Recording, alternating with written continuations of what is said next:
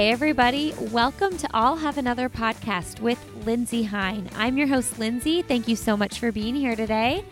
Today, you're listening to episode 157, and I'm talking with Camille Herron. Camille just made headlines because she broke the 24 hour record on a track and the 100 mile world record on the track as well this past weekend at Desert Solstice. Camille has been making waves in the ultra scene for a few years now, though she's still relatively new to the ultra world. Uh, she was a longtime marathoner. She has a marathon PR of 237.14, and she transitioned to ultras back in 2015. Since then, she has been making waves and doing amazing things. She won the Comrades Marathon in 2017, which is a huge deal in South Africa and all over the world. This is a 56 mile race that she ran 705 pace with insane elevation. Camille has her sights set on doing some big, big things in the ultra world that she hasn't done yet. She holds several world records, though the 12 hour world record on the track, the 24 hour world record on the track. And she is also the 100K champion her and her team got a gold medal in the 100K championship. So she's done a lot of really cool things. And I actually had the opportunity to meet Camille back in 2014 randomly at the Carmel Marathon. So it's been fun to know that I met her back in the day and then to see her kind of explode into the ultra scene here in the last couple of years. Uh, she definitely has her sights set on winning comrades again, winning Western states in the future, all kinds of big things on her radar. So make sure you're following Camille. She is Run Camille on Instagram. And I got to give Coros a shout out, Coros Global. She was wearing their watch on her run, the track run that she just did, the 24 hours, and it still had 32% battery life left when she was done. So, hello. You guys, uh, you guys can save 10% on a Coros watch. That's the watch I've been using. That's the watch I got Glenn for Christmas. Uh, you can save 10% on that watch if you use the code another when you check out. I'll put a link to that in the show notes. Hey guys, before we get started talking with Camille, I want to thank Lily Trotters for sponsoring this episode of the podcast. Lily Trotters is the compression sock that I love, that I wear. I'm actually wearing them right now. Glenn and Sandy and I went on a 10 mile run this morning. It was beautiful and glorious to run with just one of the kids and Glenn, the one kid that's not verbal yet. So we got to talk and not be interrupted. Uh, but as soon as I got back from my run, I put on my Lily Trotters compression socks and I love them. This is a woman owned company. They are made in the USA. And not only do I believe in what they do, they are really cute and comfortable. You guys can save 25% off your order at Lily Trotters when you use the code another. And I can't believe that they're giving that big of a discount. 25% is a really big discount. So make sure you take advantage of that. LilyTrotters.com. I will put a link to that in the show notes as well. Great stocking stuffer. Their socks are affordable and they also have some cute Christmas style socks as well right now. So, yeah, check them out. Big fan of their company and what they are doing. Hey, if you are listening to the show on a regular basis, or if you're listening to it for the first time and you enjoy it, I would appreciate so much if you would consider leaving a rating and review on iTunes or whatever app you listen. That is the best way, one of the best ways, so I hear potential new listeners find the show. So if you can do that, it literally takes like one minute, probably not even one minute, unless you have some really deep, profound things to say, which I will read if you do. So if you do leave a long review, don't worry, I'll read it all and I, I soak them all up because I appreciate each and every one of them. Uh, but if you could leave a review, that is a super helpful way to support the show. The more reviews I have, the more my show will show up on iTunes and when people search the show. And if you aren't already subscribed, go ahead and hit subscribe. You won't be disappointed. There will be more fun, good episodes to come after this one. All right, guys, thanks so much for being here, and I hope you enjoyed this conversation with Camille Herron. Today on the podcast, we have Camille Herron. Welcome to the show, Camille. Hi, hi. Great, great to chat with you, Lindsey. I'm so excited to have you. And, um, you know, you're making headlines right now for breaking some major records that we're going to talk about. But I have to tell you, we met in, I think it was 2014, and you would have no recollection of this. Oh wow! So where where was it at? Okay, so this is so random, and this is before you were like in the ultra scene. Obviously, if it was 2014, I did some work for the Carmel Marathon here in Indianapolis. I live in Indianapolis. Oh yeah, okay, gotcha. I can't remember what I was doing because I've done like all kinds of random things in the running world here in Indy, and um, but I was working some booth for some reason or another, and Terry Fletcher was like Oh, toting you around. Like he had you. He he was like showing you around. And he said, This is the girl that's going to win the marathon tomorrow. And I was like, Oh, really? Oh, that's great. Yeah, Terry Terry was my massage therapist when we lived up there. So um he was definitely I, I call him he was the glue that kept me together for, for the years that we were up there. So he's he's an awesome guy. Were you actually living in Indy? Um, yeah, my my husband, um, he used to coach at Purdue, so we lived up in um, West Lafayette from 2007 to 2011. Um, so yeah, we Oh. yeah, I, I wonder if we ever crossed paths like um, you know, sooner than that. But yeah, I mean, I was I ran the the Indy mini marathon several times, and you know, I just kind of did like smaller races around that area. So That's too funny. I didn't know that piece of the story. Wow. you really were in Indiana. So I live in Indianapolis. So West Lafayette's like an hour north. But um, uh-huh. I I very specifically remember when I talked to you though, um, that I said something about, "Are you nervous?" And you were like, "No, it's going to be so much fun." That's great. Yeah, it was it was fun to come back and to see Terry and um spend a couple days back up there. So yeah, and so you know, I kind of met you, and I knew at that time I was like, "Oh, this girl's really fast," and that was kind of when you were on your streak of like running marathons back to back and oh and yeah. winning all these marathons. So it, I Mhm. mean, since then though, you've really like made a name for yourself in the ultra world. yeah, it, it was it was kind of that that period where I was running all these marathons, and um, it was just really a lot of fun. Um, I mean, I I guess I started my marathoning career like a traditional marathoner, um, trying to run like one or two a year. Um, but then I got I kind of got like roped into running um, one marathon after another, and um, that kind of fit more my personality, just because I I mean, I like to run, I like to race, and um, you know, I it was just it was just a lot of fun to be able to travel and um, you know, just just keep doing marathons. So I mean that that back to back marathoning thing is um, you know, before you know it, people are like, well, why don't you do ultras? You know, if you're running uh, you know, two marathons back to back weekends, that's like 52 miles, you know, that, you know, maybe you'd be a good ultra runner. So that's kind of how, that's what led me into ultra running in 2015. So, That went you went from marathon extraordinaire to ultra extraordinaire. now let's just kind of like let everybody get to know you a little bit. You're from Oklahoma. You grew up playing basketball. Now, when did you realize that you're that you were good at basketball, but running was where your heart was? Yeah, yeah. So I mean, I I grew up as a basketball player. Uh, my dad and grandpa played basketball at Oklahoma State for Henry Iba. Um, so they were. I got I got the long and lean genes that that my my dad and my grandpa had. So I mean, I like you know I was pretty motivated to be a good basketball player. Um, but in junior high, we had to go out for off season track um, uh, conditioning for basketball. Um, and so literally from the first day, like I could run and run and run and I didn't get tired.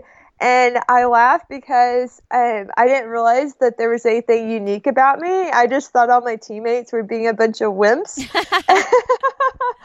and so, you know, they would start walking and I would keep running. And um, yeah, I mean, it was just a natural fit that um, running just felt pretty natural and easy to me. And um, and then I, I went out for cross country that following fall. And I mean, that's what really made me fall in love with running was, you know, I loved being on the hills and, you know, running on natural terrain. And, um, and I just realized like, I mean, running just was so natural and easy to me that, um, after eighth grade, um, I just decided to stick with running. I felt like that was kind of my, my niche and my calling in life. So, Well, and you seem you exuberate happiness and joy when you run. I mean, you're always smiling. So, totally. is that how you feel? absolutely. I, I I joke that I, I feel like I'm the mouse that gets on the wheel and runs all day just because they like to run. I don't know, you know, what wires a mouse to run on a wheel, but I feel like I have that and that just natural instinct to me and that running makes me happy and it feels good. And um you know there's an intrinsic component to running that is not just about like pushing yourself in competition. Like it actually makes me feel good and it has good endorphins. And um yeah I, I feel like it's a lifetime sport that you know however far you want to go and um you know whether and you know it, it changes lives. Like it, it it's amazing what where it's taken me. And um you know that's that's that's a really cool thing. So did you ever think it would take you here? Because when you were running the back to back marathons, you were sponsored by Marathon Guy, but that was probably not anywhere near the scale where you're seeing sponsorship now with Nike and you know, this is this is your career. Yeah, it, it was pretty shocking. Um, I mean, I, I worked full time as a research assistant, and um, like you know, I was pretty pretty devoted to my my professional career. Um, 2014, 2015, and um, when I ran my first 100k um, at Mad City in 2015, um, I mean, I was driving to work on a Monday morning, and the race director called me while I was driving to work and and told me that I had broken all these records. And um, one of the records I broke was by Ann Trason. And um, I mean, I didn't know enough about the sport at that time to know, really know who Ann Trason was. So I kind of had to Google who is Ann Trason. Um, and I realized, you know, she's probably considered the greatest of all time. Um, and so I, I, I, laughed that my first 100K felt like Billy Elliot doing ballet for the first time.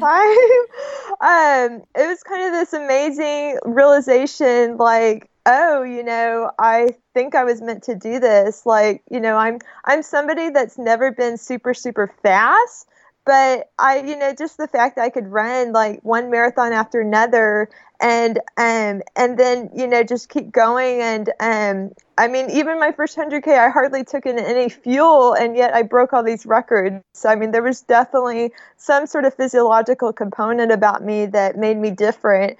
Um and yeah, so that 100k was kind of the the turning point for me like oh my gosh, like I wish I had tried this sooner. Like this might be what I was meant to do. So, um, but yeah, it was it was pretty overwhelming for me to to find out. Um, I mean, I was I was kind of at the the turning point in my my running career where I was debating on whether I wanted to continue competing and and to do it seriously. And I mean, getting into ultra running just kind of opened me up to a whole new world of um, goals and race opportunities. And um, you know, it's like if you had if you had chapters in your running career, I feel like I'm on you know maybe the third or fourth chapter now. So I love thinking about it that way in terms of chapters. Well, yeah, because. You have a marathon PR of 237. So it's like you're a very good marathoner, but you, looking at the ultra scene, you're an excellent ultra marathoner. So it's like different. It's like a whole nother level.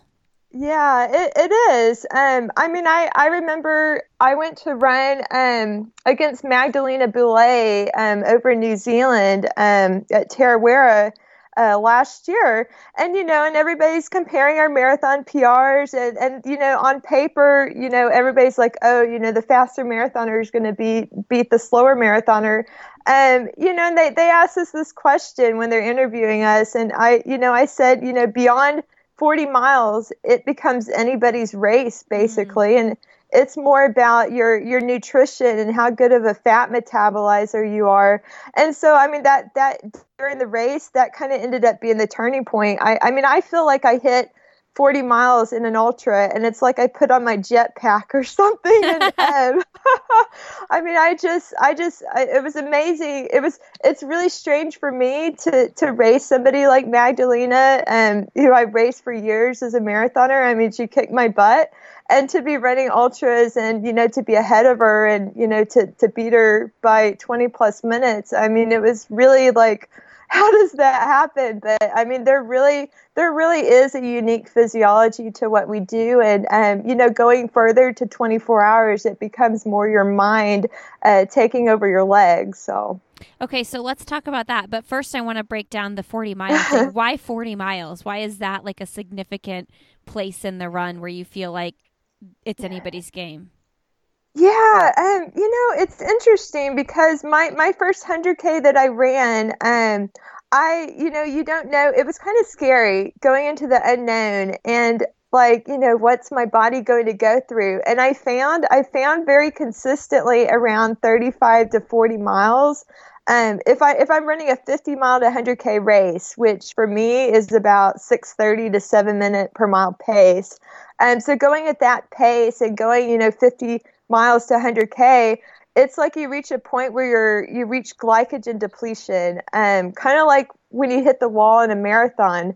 Um, and so it seems to happen about 35 to 40 miles and then it just becomes how good of a how you know how much slow twitch fibers you have and how how um how good of a fat metabolizer you are.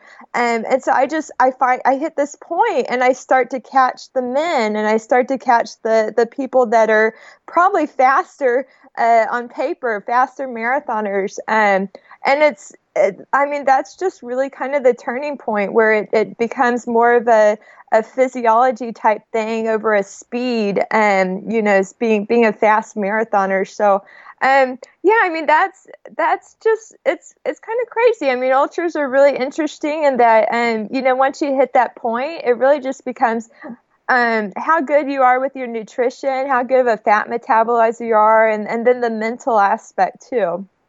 Okay, so when you first started doing when you first started doing ultras, you um, you had had this professional career for quite a while as a researcher, and you studied. Um, tell everybody what your thesis was on because I'm going to say it wrong. I know it's something about bones. Yeah, yeah, it's uh, it's really cool. I mean, um, you know, before I became a serious runner, I, I went to grad school. And so, you know, I, I had a plan for, you know, what I was going to do with my life beyond running. Um, so I went to grad school and I studied um, bone and exercise and um, basically how to apply uh, mechanical stress to help enhance the recovery process.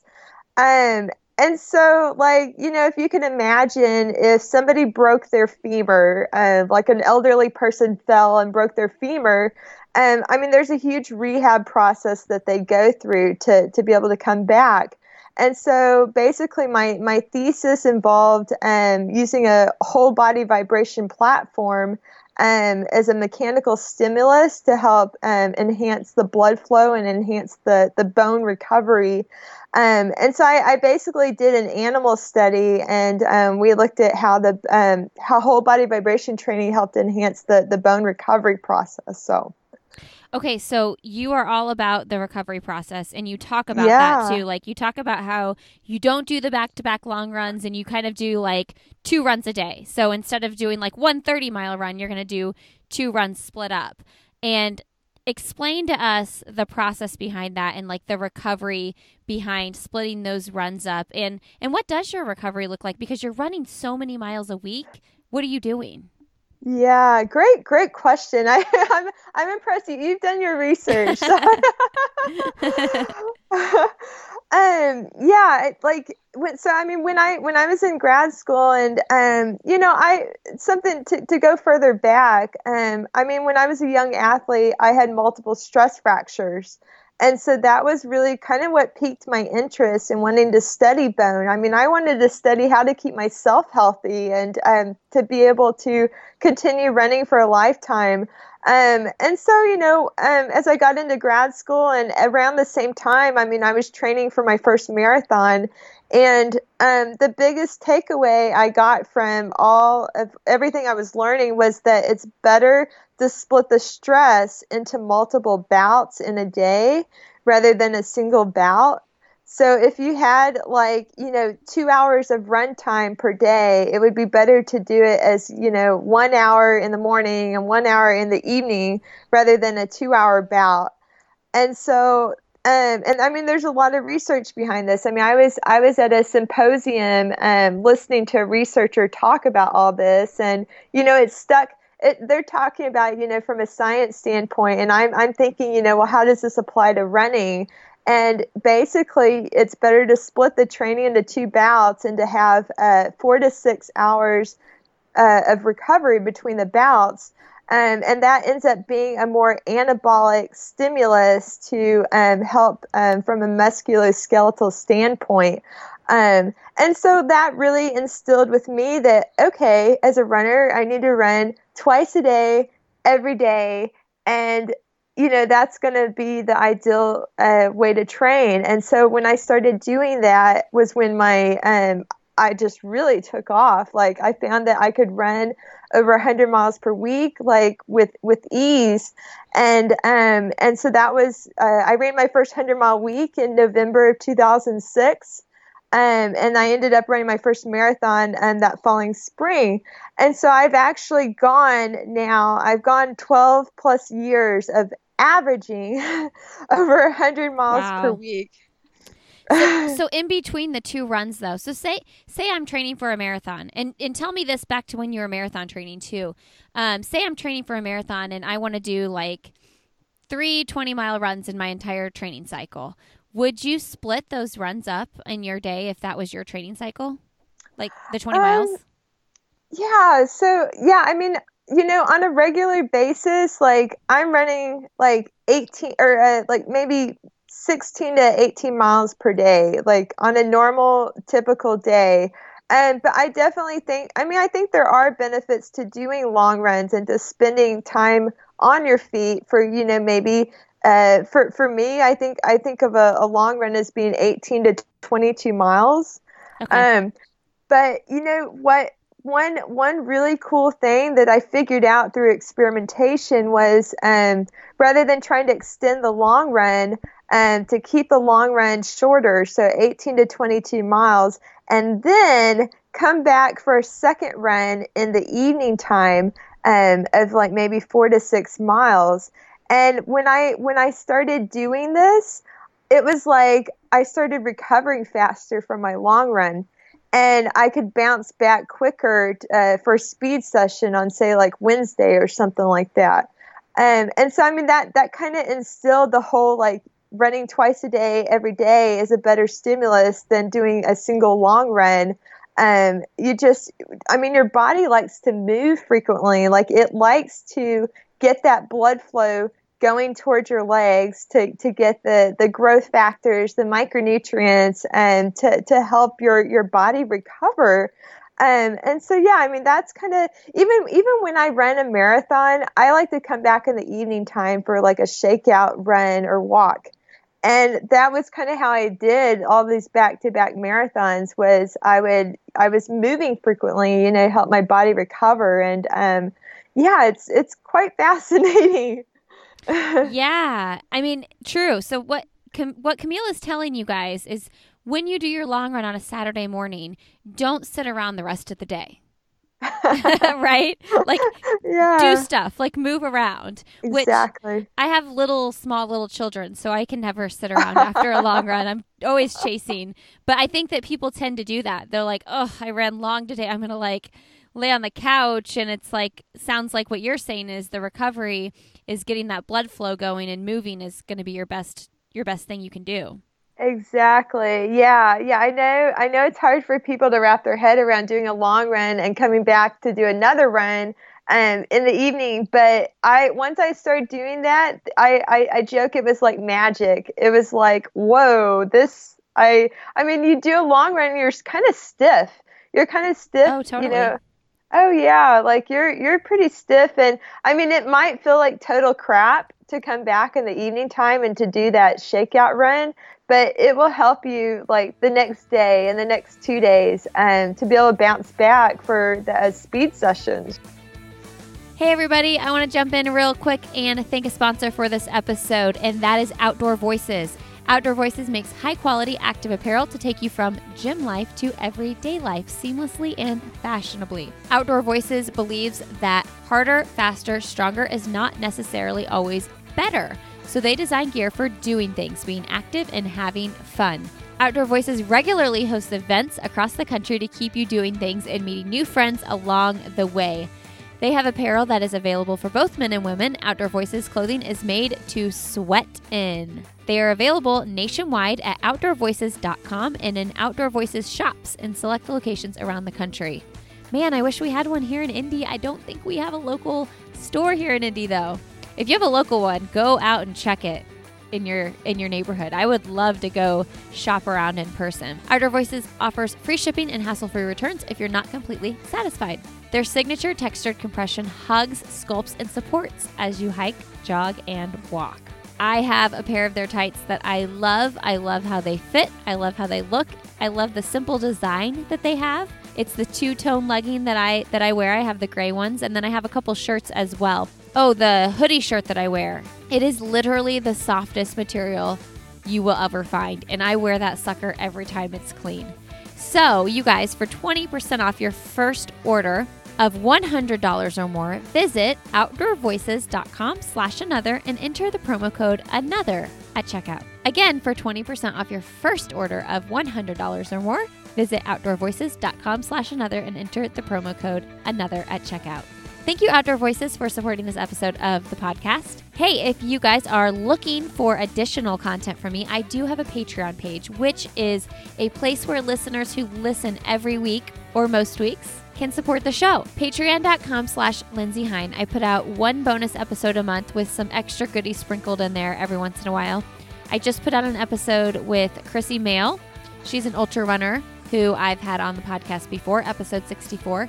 We did a live interview in Austin at the running event, and that episode went up on my Patreon feed. I'm also recording an episode with Glenn here in the coming week. And get this uh, Carly Gill, who was trying to qualify for the Olympic trials at CIM, she missed it by two minutes, but the girl is going to come back and qualify for the trials. I know she will. She's coming on the show, and we're going to talk about her training, what the race looked like, all kinds of good stuff. But I'm also going to interview her coach, Mario Fraioli. And he his episode that I'm going to interview him and talk I'm going to talk with him about how he coaches people who are at that level trying to qualify for the Olympic standard, the strategies for coaching them, and what Carly's training looked like as well. I'm going to talk to Mario on Tuesday, and that episode will go out on Patreon the same day that Carly's episode goes out on the show as well. So that's another exciting thing that I'm doing over on Patreon. Always looking for more ways to bring you exciting, different, fun content over there. And I would love it and appreciate it if you would consider supporting my work behind this show over there. Again, that's patreon.com slash Lindsey Hein. All right, guys, let's continue my conversation with Camille Herron. Okay, so let's talk about what you just did. You just made headlines breaking the 24 hour record on the track and the 100 mile world record on the track. So, congratulations. Thank you. It was pretty mind boggling. now, this was at Desert Solstice. So, tell everybody what that race entails. What is what is the big thing about that race? Um, yeah, Desert Solstice. Um, I mean, it's it's growing and um, becoming a, a, a, bigger event for um, top level ultra runners to go to for, for records and such. Um, the the race directing, um, Haley Pollock is a race director, and Aravaipa um, running is like the the management company. Um, but yeah, they they've really just helped to grow this event as a place where people can go for uh, age group records, uh, open world records, uh, American records, and I mean they they they know what they're doing, and um, the event is USATF certified or USATF sanctioned and has the IAU label, and um, so they they know what they're doing in terms of you know being able to apply for records and and um, to get records ratified and such. So um, the the cool thing about this year is Jamil Coury. Um, who um, is part of Aravaipa running, he was able to set up all these cameras on the track and to make it almost like you're watching, you know, a, an event on like ESPN or oh, something. Oh, cool. So, I mean, there was there was a lot of people watching that were able to watch the event, and I mean, it's pretty darn exciting. I, mean, people would think like, oh, 24 hours on the track, that sounds awful. Like, I mean, it's hard enough, you know, to go run a 10K on a track, let alone 24 hours. Um, but, you know, it was very dramatic. I mean, we we had an amazing field of um, top level men and women ultra runners, and um, ultra ultras are just they're they're kind of this mystery. Um, the further the the distance, you know, people. I, I, I joke that it's kind of like a death by a thousand paper cuts. it's it's one of those things where it's like you know who's going to die and who's going to keep going and it becomes this survival of the fittest type thing um, and so yeah one by one like some of the best runners started to to drop to drop out basically and um, i kept going. I kept motoring along and uh, motoring along. Yeah it was it was pretty dang cool so Okay, what were your thoughts going into it? Did you have your sights set on breaking these records? Your sights set on winning, you know, overall and having the best, I guess, the most laps is what you would say? Yeah. yeah, it was it was hard to wrap my head around um, how many laps I needed to run to to get the world record. Um, you know, and I, I'm definitely not thinking about that. I'm not thinking about okay, one lap down, you know, 650 to go. you know, it's like like uh, you know, it's it's one of those things where um, you kind of have to zone out and um, get in kind of your zen your zen focus um, going on the track and um, but yeah, I mean, there's it's I'm I'm I'm somebody that I've always considered myself a championship type runner. Where um, you know, if it's a major competition, like I'm going to the Comrades Marathon or World Championship or the Olympic Marathon Trials, it's one of those things where you know you want to bring your A game. And so that's kind of how I viewed Desert Solstice was okay. I'm re- running against some pretty good people, and you know I want to bring my A game. And um, I because I, I've already set many world records um, for, for shorter events. Um, like the 100 mile, I set a world record that was 9.7% off the men's world record. Um, and so trying to convert that to 24 hours, uh, my goal was basically to hit 170 miles, um, which is pretty far beyond the current or what what was previously the, the women's world record.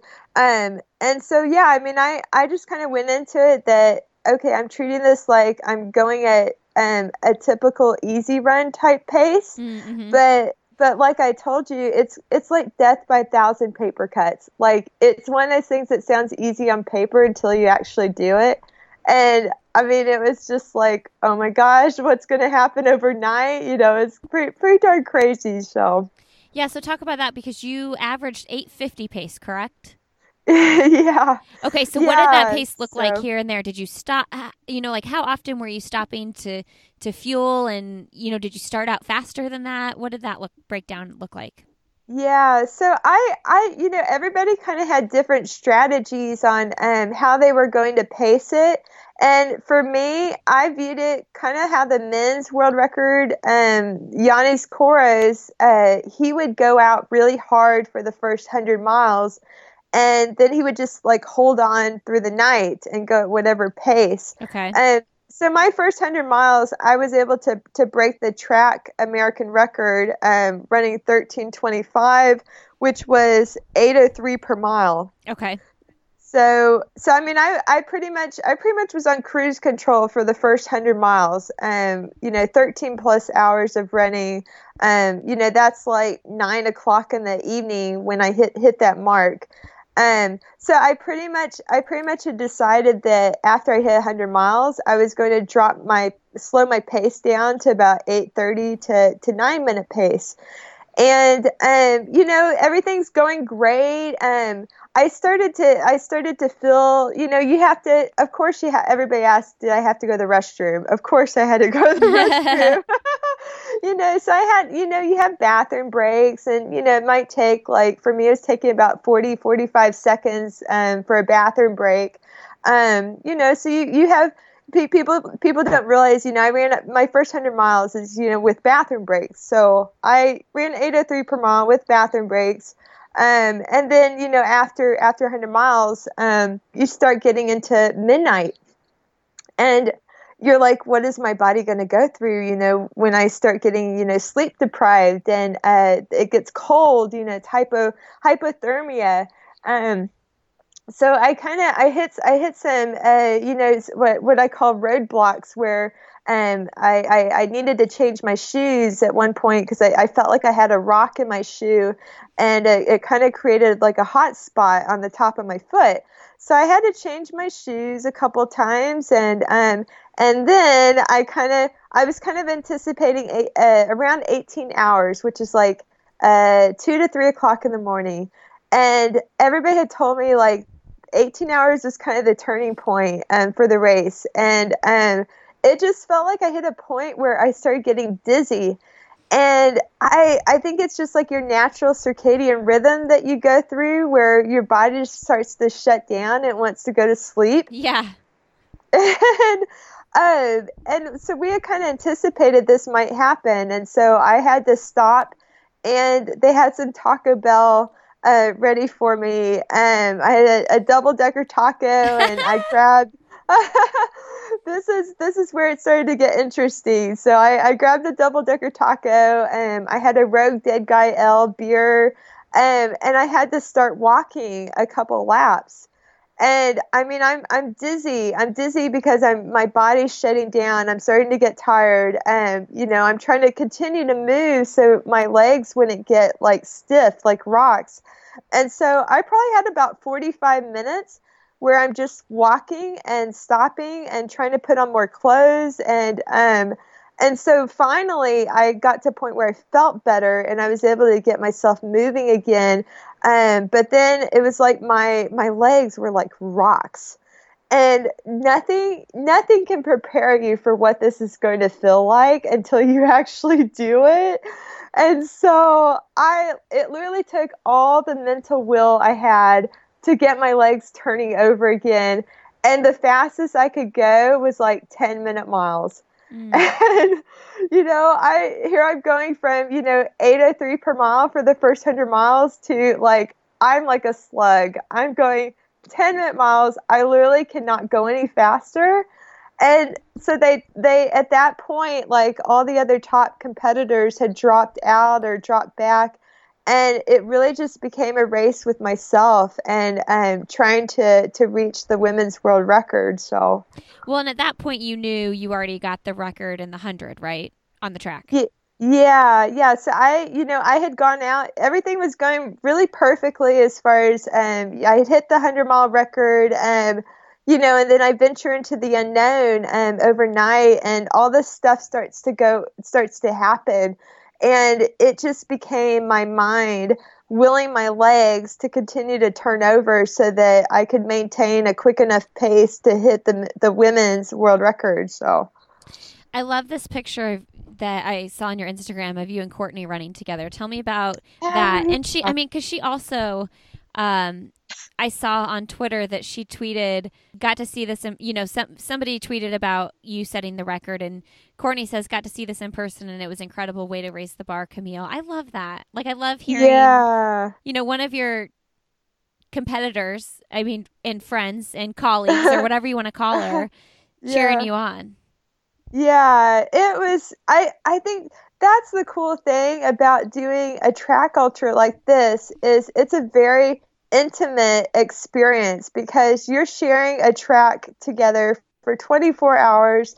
You see you see all the highs and lows that each other are going through. I mean there's i saw multiple people puking and going in the restroom and they're changing their shoes and and you're coming and going all day and passing each other and, and you know and you, you chat with each other you tell each other good job and you know and, and when I, I, I passed courtney several times and you know we were chat chit chatting and um, and then when she pulled off the track I mean, I, I think maybe it was just a human human nature type thing, but I, I felt I felt for the other athletes when the other athletes were struggling.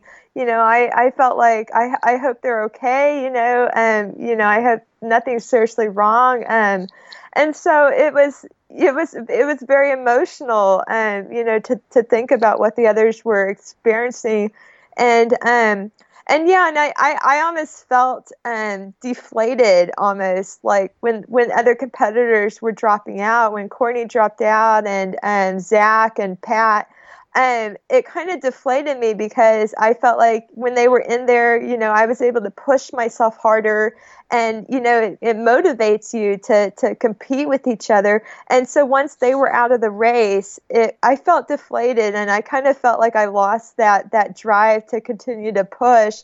And it just kind of became more of okay I just want to get through the night. I want to get through the full 24 hours and you know to hit that record.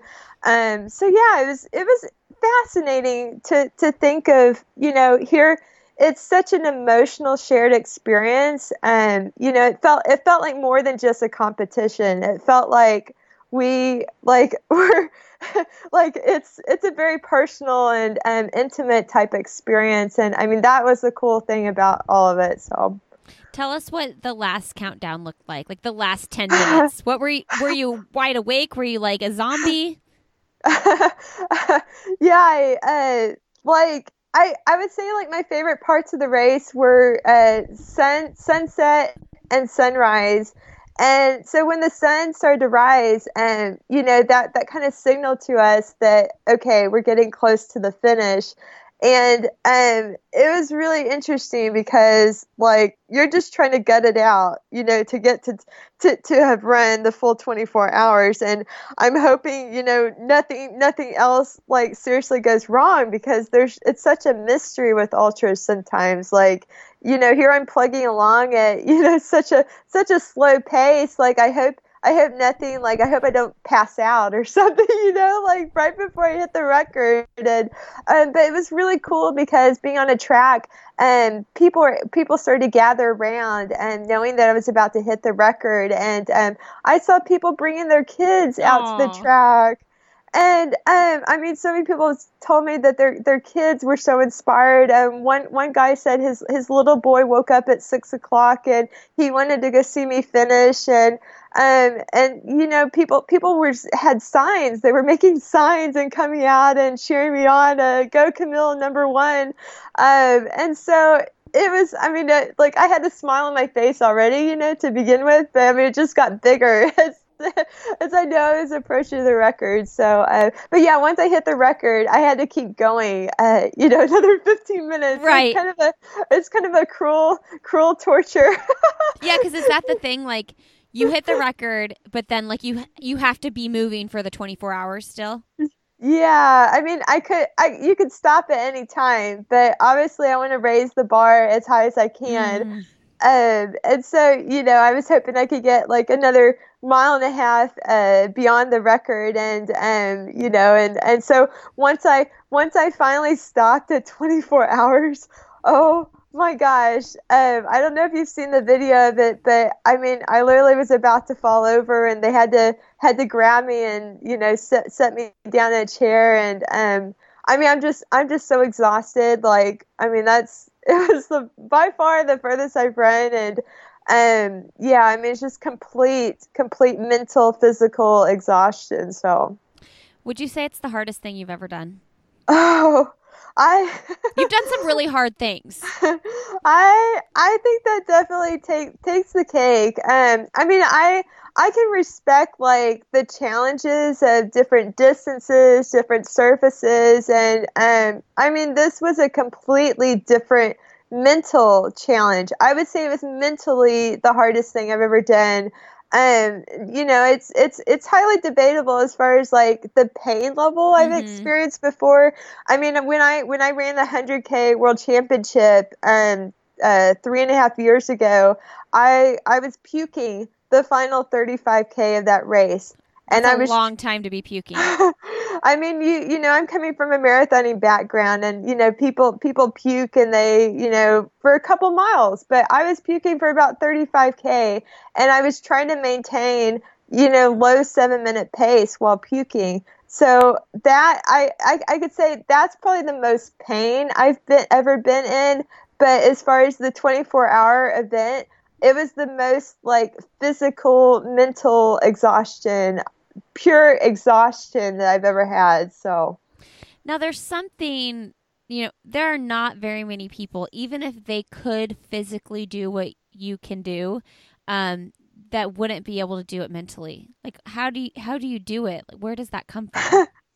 Where does that come from? Man, I tell you, I I seriously think it. My parents, um, my my parents are both were both very good athletes, and um, like just I, I, you know, growing up as a basketball player and um, being able to, to push myself uh, as a basketball player to the point where I would be blacking out. I would I would practice without food and water, and I would be blacking out. You know, as a seven year old, um, I feel like it's ingrained in me to to have a no fear type of attitude of uh, to to push myself to the extreme, um, and so like even even when I set when I set my 12 hour world record last year, I literally started having mental flashbacks to being a seven year old, pushing myself till I would black out. And, um, you know, that it's just something that's ingrained in me. And, um, yeah, I mean, it becomes ultra is such a cool thing because it, it's, it's more about, it's, it's beyond, beyond, you know, how good of a runner you are. It really becomes more mental and, and your, your ability to, to concentrate um, and to push through, as I found out, sleep deprivation. uh, you know, um, being being able to to handle, um, you know, running running on empty, um, running on uh, fumes, basically, and how good of a fuel uh, fat metabolizer you are. So, um, but yeah, I mean, it it just goes back to being a kid. I grew up as an athlete and um, being able to push myself to the extreme as you know a young a young athlete. So. Do you think you're going to want to break that record again? Or are you like, I'm cool, I'm going to sit on this? uh, yeah, I mean, right, right, right now, the immediate, like, I haven't run for several days, and um, it's, I, I have like no desire to run right now at all. I bet. Oh gosh, um, but yeah, I, I mean, I, I qualified for the the 24 hour world championship next October, and um, I still see it as my my lifetime goal is to get over 170 for 24 hours. Okay. So I I I think that um, I think you know um, the competition. I'm really really fueled by the competition and um, going to the 24 hour world championship. Everybody's going to be bringing their A game, and um, I'll have I'll have se- uh, several men to compete with. Um, and so yeah, I think it's going to be really cool to to see like you know. I hope that, that that everybody hangs in there. You know that we can push each other for the for the full 24 hours to try and hit you know that 170 uh, magic mark. So why is 170 the magic mark? You did 162 this past weekend. So what's it with 170? Yeah. So um. So I I uh. So basically, I I was 9.7 percent off the men's world record for 100 miles. So equating that to 24 hours um, is 170 miles for for for um, uh, for for women basically. So okay. Uh, yeah, so I I feel like, you know, I'm trying to be the best that I can be and I'm not just trying to pace myself for the women's world record. I I, I mean for me for me to have done what I did at 100 miles, I had to focus on myself and trying to get the most out of myself and not just aiming for the pace of what other women have done. And so I mean, I broke I broke the world record by so much for 100 miles because I just focused on my myself and and trying to hit 75% effort for for that distance. Um, and so you know for for us to continue to transcend for 24 hours, I've got to really focus on getting the most out of myself and, and not just focus on the, the current world record that I set. Um, you know, I feel like I can I can troubleshoot a lot better and I know what to expect going through uh, overnight and going through the full day. Um, so yeah, I mean, I'm just gonna take what I learned and um, you know continue to try to to improve my my mileage for for that distance. So. So, and you, I have to wonder when I look at this too, because you set the the hundred mile world record on the track, but then you went on to run sixty two more miles. So, does that make you think like, well, what could I have actually done uh, if I was just running hundred miles on the track? How fast could I have actually done that on the track? Do, yeah. Does that factor in at all? Oh yeah, I mean, I, I last year I set I set the world record the the uh, across all surfaces. I set the hundred mile world record of um, twelve forty two forty. Um, so yeah, I mean, I for for a straight up hundred miles, I've run twelve forty two. Um, and so I mean, I, I knew I knew in my head like I thought I thought I could hit like thirteen, close to about thirteen thirty en route to twenty four hours. Um, but yeah, when I when I when I set my world record at 12:42, I actually did that on trail, and so that's a slower surface than on a yeah. track. Yeah. So I kind of I kind of think that if I ran, uh, I mean, I would love to do a hundred a straight up hundred miles on a track, and I I think that maybe I could get down to like 12:20 Mhm. to 12:30 um that would be kind of my my goal that I want to do but you know I, I I just wanted to break the world records um you know j- just to go that distance and now I can try to work on improving my records and see how how much faster I can go Like I can only break so many records in one race in one season. yeah, exactly. I mean, I like. I mean, it's it's pretty crazy to think about. I mean, it's like uh, as far as women who have done um, a really hard hundred within a 24-hour event.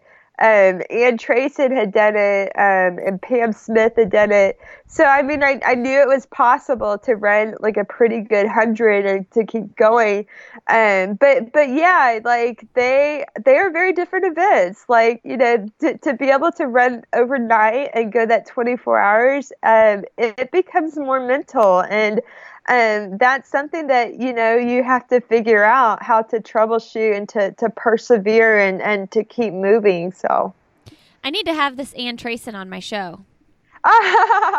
she she's quite the character actually that that that's funny because i i was on um i was on another podcast called 10 junk miles um, and they they had had Ann Trason on like a month before they had me on there, and um, and so yeah, it was kind of funny because uh, like I had listened to her podcast, and so I kind of I kind of knew like you know uh, they they were excited because I I was up in Chicago basically traveling en route, and so they they had had Ann Trason up in Chicago, and so she had stayed over at the the guy's house and and done the podcast, um, and so now he he joked that that he's had two comrades champions on his podcast and that have stayed at his house.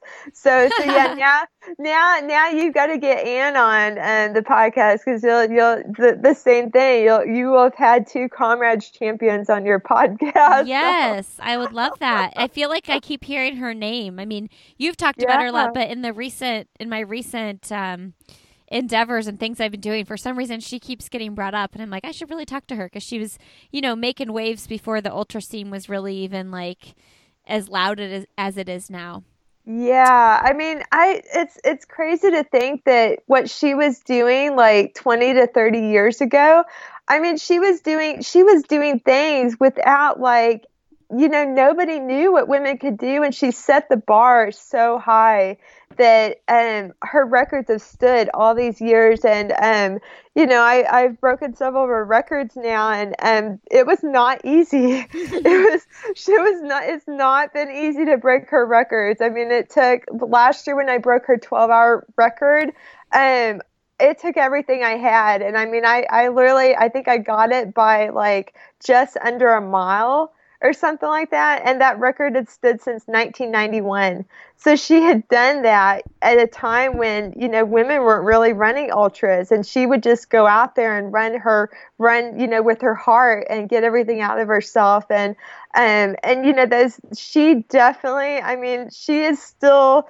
considered the greatest of all time. Uh, everything that she's done, I mean, it's just she had a very long career, and and you know, it's been very inspiring to me to to learn more about her and um, to you know just be trying to follow in her footsteps and see if I can uh, challenge uh, some of her amazing records. So.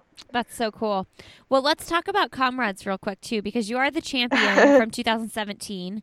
Uh, 56 Yeah. mile race, 705 pace. But tell everybody about that marathon, the elevation, the altitude, and all that, and the fact that you ran 705 pace for 56 miles. oh my gosh it's it's it's really i mean as far as lifetime achievements, I mean, that is the ultimate race to win as an ultra runner.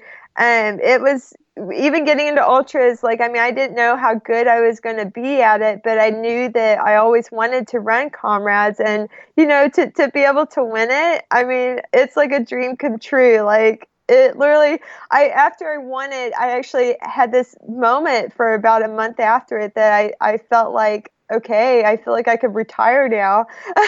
mm-hmm. And so I had to kind of reassess my goals and think about what else I wanted to do with my career.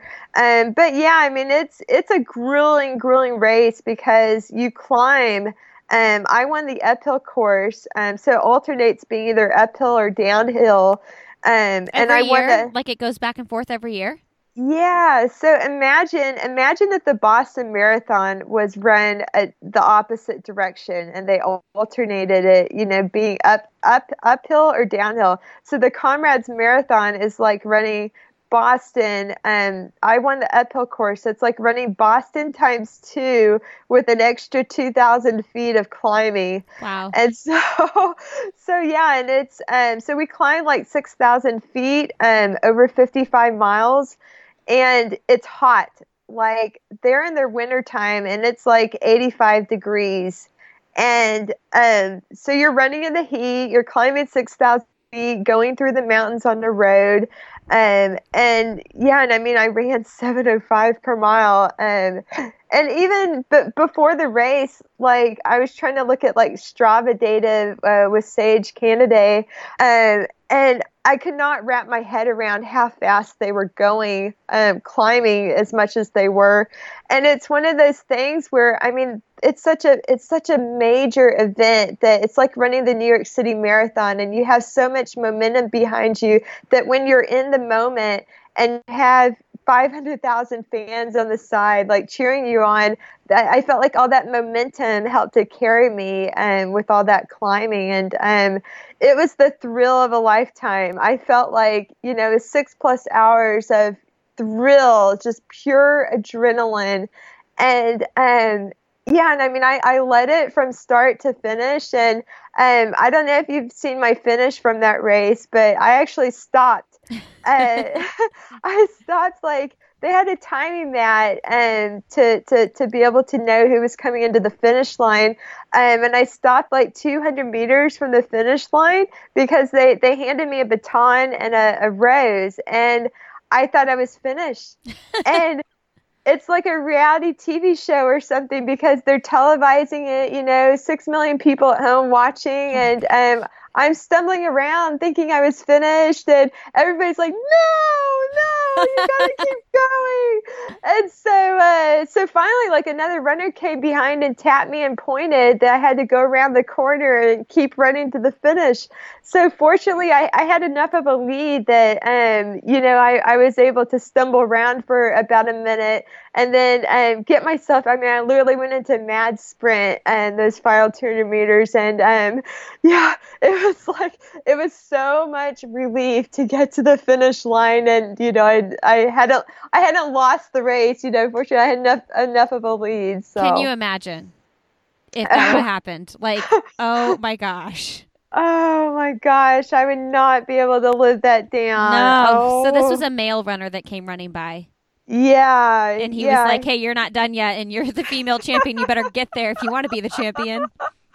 oh my gosh and um, i mean people it was so funny to look at social media after that i mean people people were literally like having a heart attack like here they'd watch me on tv for you know six plus hours and they didn't want me to lose it yeah. in the last 200 they meters. were invested yeah did you how much did you win by though uh, I think it was like four plus minutes. Oh, so I mean, it was that's a good chunk of time. But if you were lollygagging around too long, it would have could have been bad yeah, it's it's funny to watch because uh, watching the, the the TV and um, they they started to cut away to show me stumbling around the finish, and they started to flash and show the second place woman like coming, making it dram- dramatic.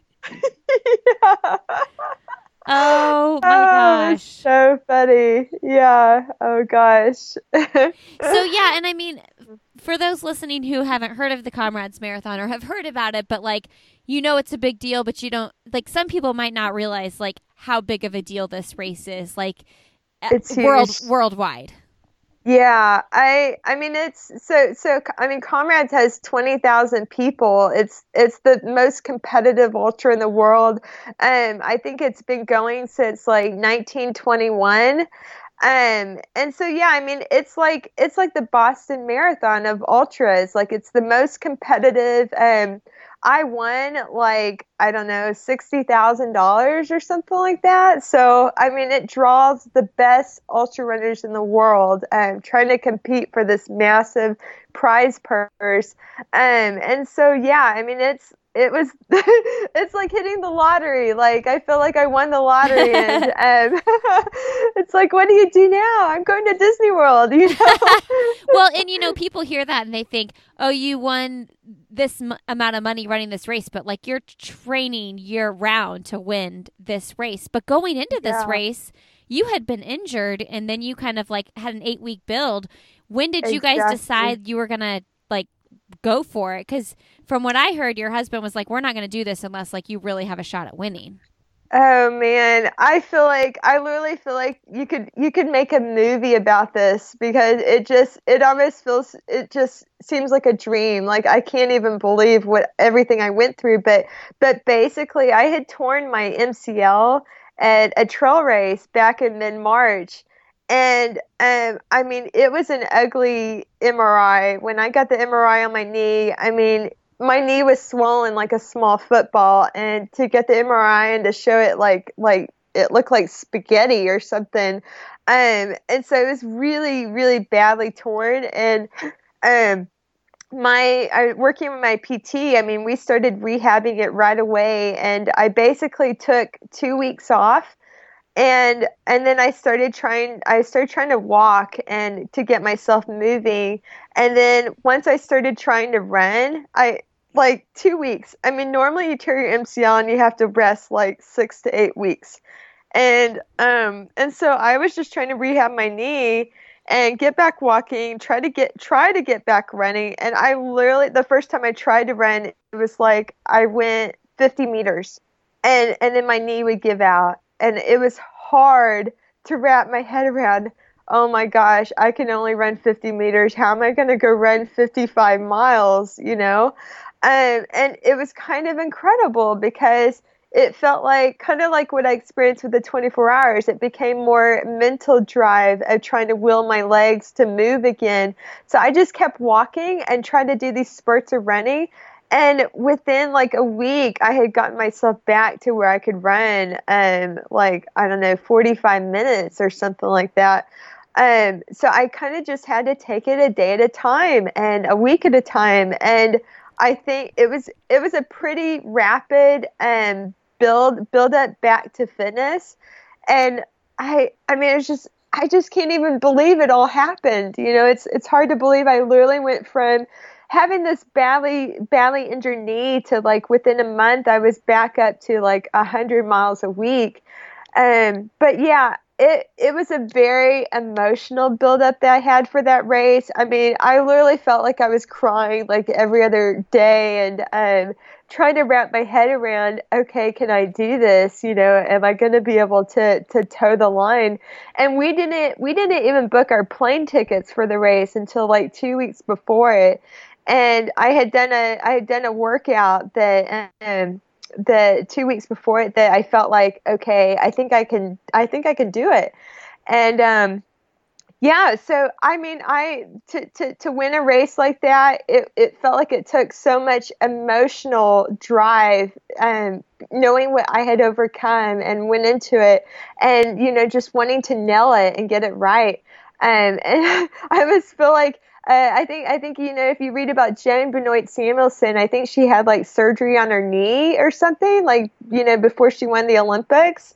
And um, it was that same sort of like uh, like drive like you know knowing everything that you overcame you know helped to, to inspire and motivate you to to have an amazing moment so. Well and you've said you won that race with your heart and how do you do Yeah. that? Like how do you race with your heart? You get you get to the line and instead of being nervous you feel excited to to do something special. Yeah, gosh, I I just have um I just have a way of elevating myself um when I when I'm in a, a in a you know you you have that that moment you have that opportunity and you want to make the most of it. And um the the last thing that I told myself on the starting line there was to to let the magic come out and so I know I just have this this way of elevating myself um, to a whole other level um, when I have those moments. And um, yeah, I mean, you know, you watch you watch the video of it, and it literally it literally looks like I'm putting my whole body into it. I'm putting my my physical, mental, emotional. It's just like this drive to to succeed. So. And what do you do in your head when? a moment creeps in where you're like, oh shoot, oh shoot, this is really hard. Like, how am I going to keep going? Yeah, I did. I, I mean, it, it wasn't a it wasn't a completely perfect race. Um, I between my my knee, my knee, you know, wasn't hundred percent. I, I my knee was probably about ninety five percent. Um, okay, and um, my my hamstring. I've had hamstring issues for for several years, and um, climb all that climbing my i felt my butt on my right side tightening up and um you know i just i just had to think about you know how hard i had worked and how I felt in training. I mean, I, I envisioned myself, I go and do these uh, mountain runs down at Mount Scott, and I'm climbing up the mountain and, you know, I'm gritting my teeth, you know, running up the mountain. So I literally envisioned myself running up a mountain and thinking about how I felt in training and, um, you know, just trying to, trying to stay very level headed and persevere through any difficulties I was going through. And so that that's just kind of what I thought about. I mean, it's it's you know you think about the things you overcame and um, how you found training and um, how much it means to you. I mean, I like it's it's inspiring, you know, to be able to be in that moment, winning comrades, and you know, it's the the one race that I would love to win in my lifetime. And you just you just grab the bull by the horns. Uh, you just you just grab the bull by the horns and you stared in the eye and you said, you know, I'm not afraid of you. Like I'm going to take you by the horns and I'm I'm going to to to do this. So, um, that's pretty much how I felt. You just said one of those things that as a podcast host, I'm like, yes, keep it coming, keep it coming. that was so good. you like hope Sorry. you draw that out of people, you know? Um, So, you know, and we won't get into this too much because we're running out of time, but, you know, then you kind of went back three weeks later to do the whole like Comrades Western States thing and when you wanted to win both. And, and for those listening, Camille fell and she got a concussion. And it's this whole yes. big deal. Uh, but yeah. the question lies because you were fit to do something special there. Um, the question yeah. remains like, do you still want to go win Western States? Absolutely. Like I I'm totally I, I laugh because I've had I've had such a similar career to Ann Trason because she she DNF'd her first two uh, Western State. She DNF'd her first comrades. I think she DNF'd her first Leadville. Um, you know, and so we you make these mistakes and um it's it's hard to wrap my head around what happened at Western States because I mean I literally slid down a snow embankment and hit my head, had a concussion. Um, this is five miles into a hundred mile race, and I have a concussion, and I'm barely conscious. And you know, it just felt like it wasn't meant to be. Like, like okay, it was a totally freak thing and um everybody every i mean i'm i'm i definitely have a, a, a, sense of humor about it because i joke that i'm like bambi on ice you know? I'm like i got i got to learn how to plant my feet and become a mountain goat uh, so so yeah, I definitely you know I, I got into Western states for this coming year, and um, I want to redeem myself. I want to be able to follow in Ann's footsteps and redeem myself, and to prove I can run on trails. Um, and so yeah, I, like I I'm hoping next year is going to be my year to to get redemption at those races where uh, you know I had some freak things happen. So, but will you do comrades Western states, or will you just focus on Western states? Yeah, I'm I'm doing both. I really, like, yeah, absolutely. Like I I feel like I mean, you know, as far as like Ann Ann Trason improved prove that's possible. And she actually did it with uh, two weeks of recovery between both races, and I'm going to have three weeks next year. So I know I know it's possible. Um, I would say Comrade Comrades is definitely the much much harder race to win. Okay. So if I can if I can pull off the win at Comrades, like I mean that would just be incredible in itself. Um, but yeah, to be back in position to to possibly win comrades in Western States, I mean, I got to make it happen. Like, hopefully, hopefully, I don't have any more freak accidents that I can't really control. But um, but yeah, I mean, I I would love to be back in that position again and um to to try and pull off the double. So so 2019 are those the two you know, are those your two big goals you have your sights set on? What are there other races that you're like that's important as well? Yeah, yeah. I um so so I want to go back. I tried to do Leadville last year as well and I had a I had a hip injury there. Um so I want to go to Leadville and try to go for Ann's course record there. Um so you you you might have read the book Born to Run. Yeah. Um, yeah, and so they, they talk about Ann racing against the the Tarahumara Indians. Um, and so yeah, her her record there is pretty iconic. Um, and I would love to be able to go back there and try to try to, um, you know, chase her her record there. So yeah, I'm hoping to my I've got pretty much like four big goals um, between Comrades, Western States, Leadville, and then I qualified for the 24 hour World Championship in October. Um, so yeah, those are going to be my main goals, and then you know I can can sprinkle in anything else that I feel like doing. Um, but yeah, that's that's a pretty pretty big plate so far. Yeah. um. Okay. Uh, Camille, I've got a couple listener questions real quick. Uh, sure. Shawana wants to know this. These are coming from my Facebook group, so people. Uh, yeah, yeah. Shawana. You do, Shawana. So people listening, yes. if you haven't join the Facebook group. Join the Facebook group so you can get it on things like this. Um, yeah, Shawana White. She wants to know: Will you run another marathon? Will I run another marathon? I yeah, it's I had such a such an amazing marathon marathoning career. Uh, I mean, I made three Olympic marathon trials. I mean, I feel like I got just about everything I could out of myself. Um, and yeah, I mean, it, it, especially as I'm getting older. I mean, I'm 36 now, and um, it would it would be amazing to try and make you know a fourth Olympic marathon trials or a fifth. Um, and so yeah, we'll just see what happens and if I can uh, fit in a marathon amongst my my busy schedule. But um, obviously CIM looks like the place to go to. So uh, maybe maybe CIM next December is the place to be. If you now this is a question then if you did run a marathon at CIM in qual in, in 2019 would that qualify you for the 2020 trials or would you would that does that work out that way? Can you run it that close to the trials? Do you know?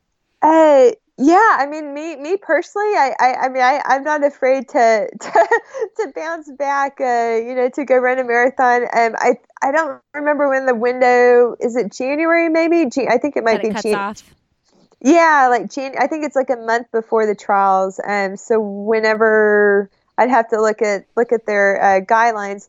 But but yeah, I mean, I, I would love to to be in position where maybe I could go qualify. I could go try to run like CIM or maybe Houston a year from now.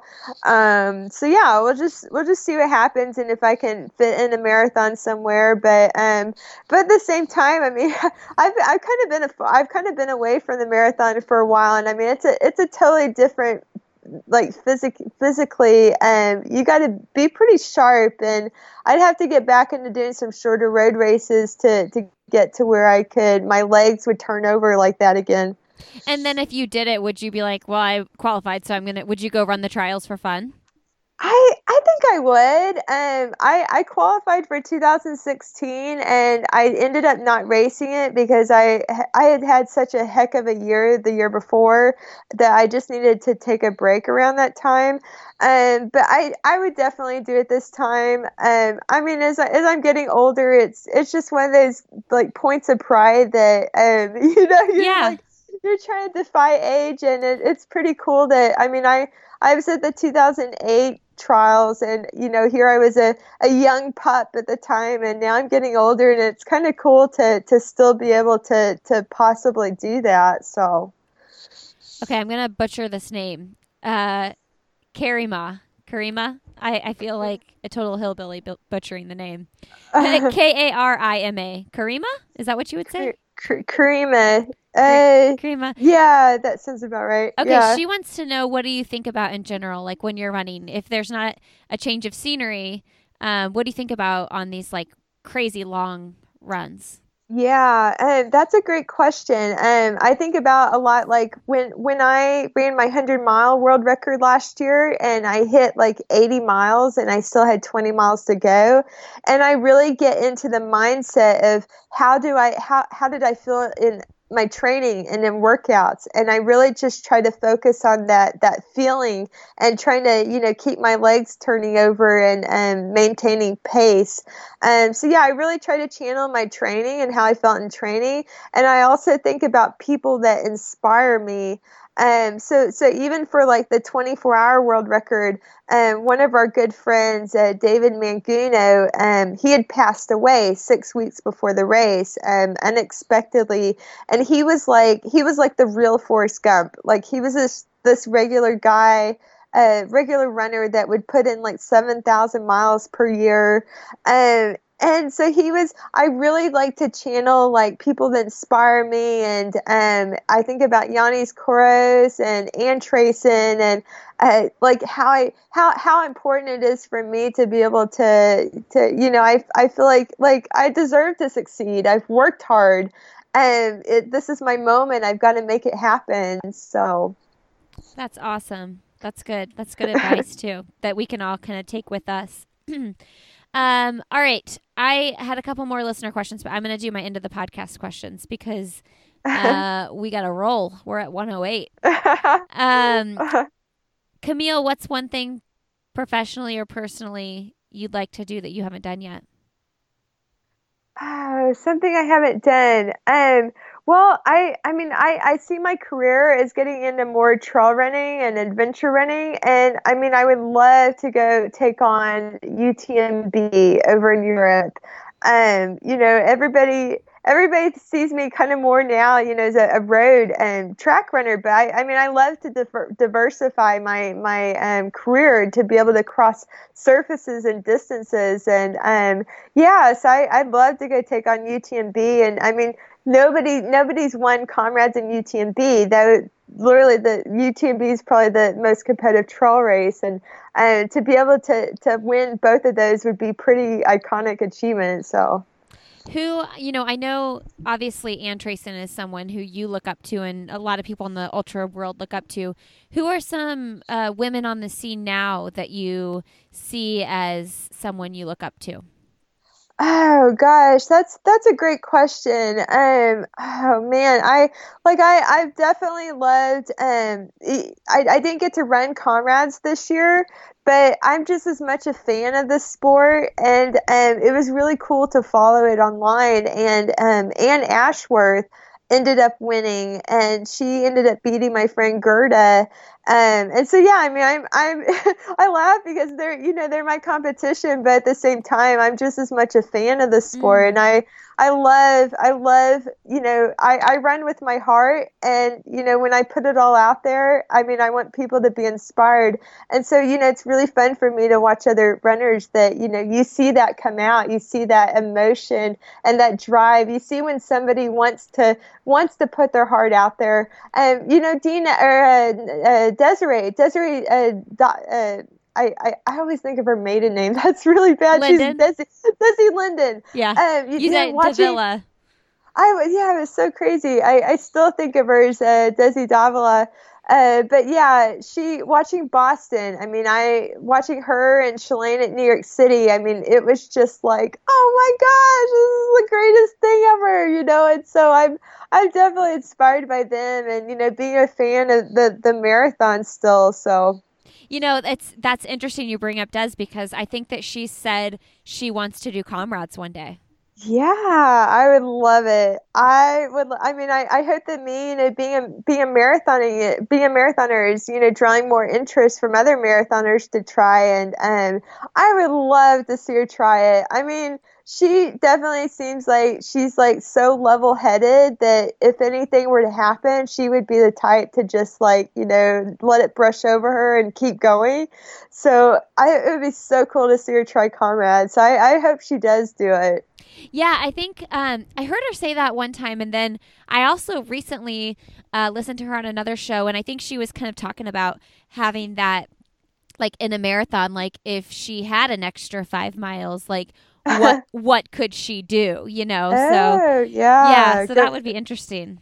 Wow, that that would be cool. Yeah, maybe um I'd love to see her go for like the the 50k world record or something. Yeah, yeah, that would be cool. Okay, so what is the best most recent book you've read?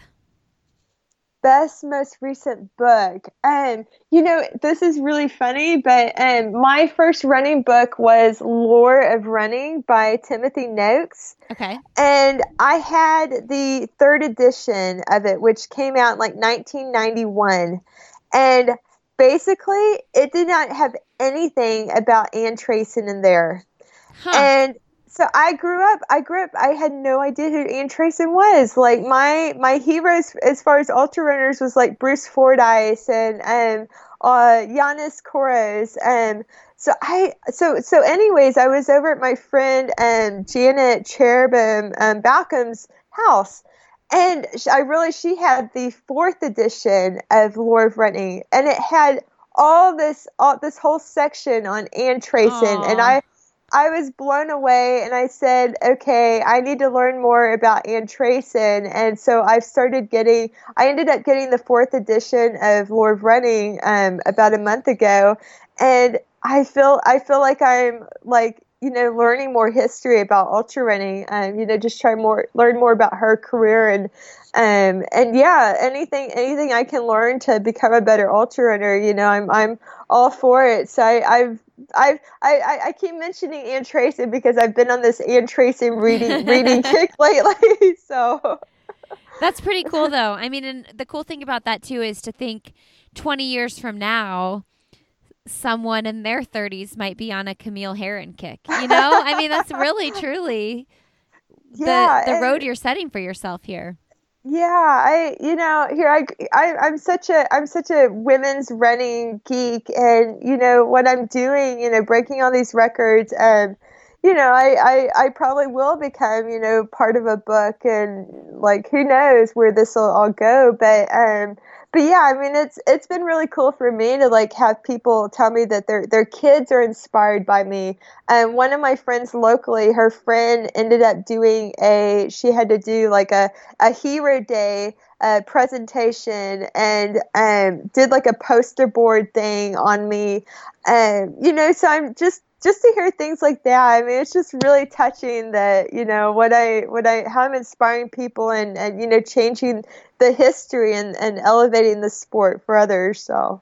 Yeah you talk about setting the bar a lot now like raising the bar raising the bar. Now raising the bar yeah. What what do you want to be remembered by in the sport? So say in 10 years when you're not competing at this level anymore however far away that is for you how do you want people to remember you as a competitor and, and a fierce runner?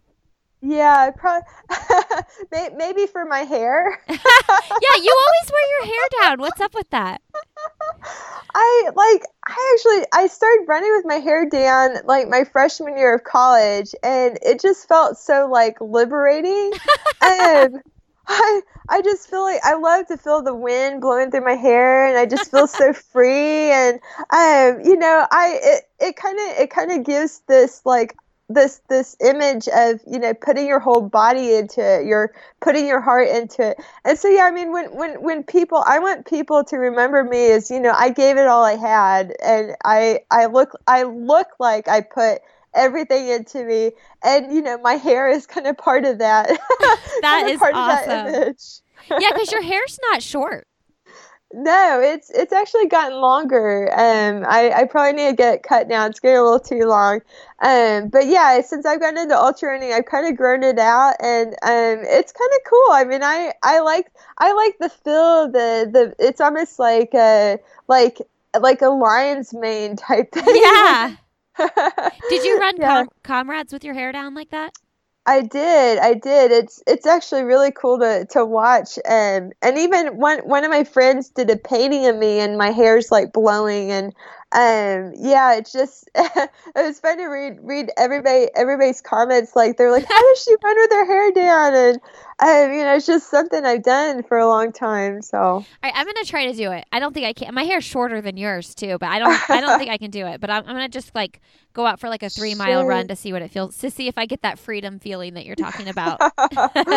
there you go. Okay, I normally say if you could have coffee or cocktail with someone fun, motivating, or inspiring, who would it be? But for you, I'm going to say beer or Taco Bell. Who would it be? Who would you have that with? Beer or Taco Bell? I, I funny enough, I, I was already asked this question in another interview, um, and I said Paula Radcliffe. Mm, really? Definitely. You know, she's I, I laugh because I, I ran the New York City Marathon back in 2011 and um she's like on the table beside me and I thought I was going to like fall out of my chair. Oh. and I, I like I didn't go over to say hi to her or anything, but um, I think she knows who I am because she's like said she's like like congratulated me on um, on Twitter. So I think she knows who I am. But I would I would just be I would be over the moon if I if I got to if I got to meet her and have a beer or go for a run. She seems very delightful and and I yeah we're kind of built the same too. We're both pretty tall and yeah. like long long limbs, and I, I'm sure we would probably hit it off. So. Okay, well, I have to tell you, you need to go. I, I don't like being a name dropper, but I've had the opportunity to interview her. So you need to go back and listen to her on my podcast. Oh, to listen to Paula Radcliffe. Yes. Oh, she, nice. Yeah, I had the opportunity to interview her in New York Marathon Weekend this year, and say the show is episode 149. So go back and listen to okay. it. Okay. Okay. Oh my gosh, that's that's really cool. Yeah, she she's so like she she just looks like she glows in person. I literally I have such a woman crush on her. Like Love I think it. she's so beautiful. Like oh my, I literally it's like seeing an angel or something. It's like whoa. you know, she does have that. Like it's a very like soft, Yes, angelic, like way about, like calm wave about, way about her. Yes. Wow. Well, that's so cool. I love that answer. Um, what, Camille, is one message you'd like to send to the world? Oh gosh, great, great question. Um, just to believe in yourself. Um, I, I mean, I, I've always believed I, I could be great. I've always, you know, I, I'm not the fastest marathoner, but I always believed I could get the most out of myself. And, and you know, towing the line at a race like Comrades, I, I believed I could do it. I believed it was possible. Um, and so, yeah, I think that that's like the biggest thing is if you believe in yourself, you can you can do anything with you know put the the drive that you have to to achieve your goals. So. I love that you mentioned the marathon thing too, because we're talking to someone who figured this ultra thing out that that you were the best in the world at like 33, you know, and you had spent years marathoning, being really good marathoner, but not the best in the world marathoner. So mm. You know, that just like gives a lot of hope to people because not that you're very old, but just the fact Yeah. that you were doing this running thing for a long time, you know? Yeah, yeah, I've I've had a very long career, and it's funny because so many so many people only know me now as an ultra runner, Yeah. and they weren't following me as a marathoner because I, I wasn't necessarily one of the top marathoners, but um, but yeah, I mean the fact that I've stuck to it because so many so many women runners, you know, eventually, you know, they just kind of give up, you know, the competitive running. But I mean, I was I was able to reinvent myself as an Mm. ultra runner and to to set completely new goals. And I didn't expect this to happen. Like I was pretty much I'm you know work full time. I was willing to to to you know, put my competitive goals aside and, you know, just become a recreational runner. Um, so I had no idea any of this was going to happen. And, you know, it's, it's been really cool to, to reinvent myself. So.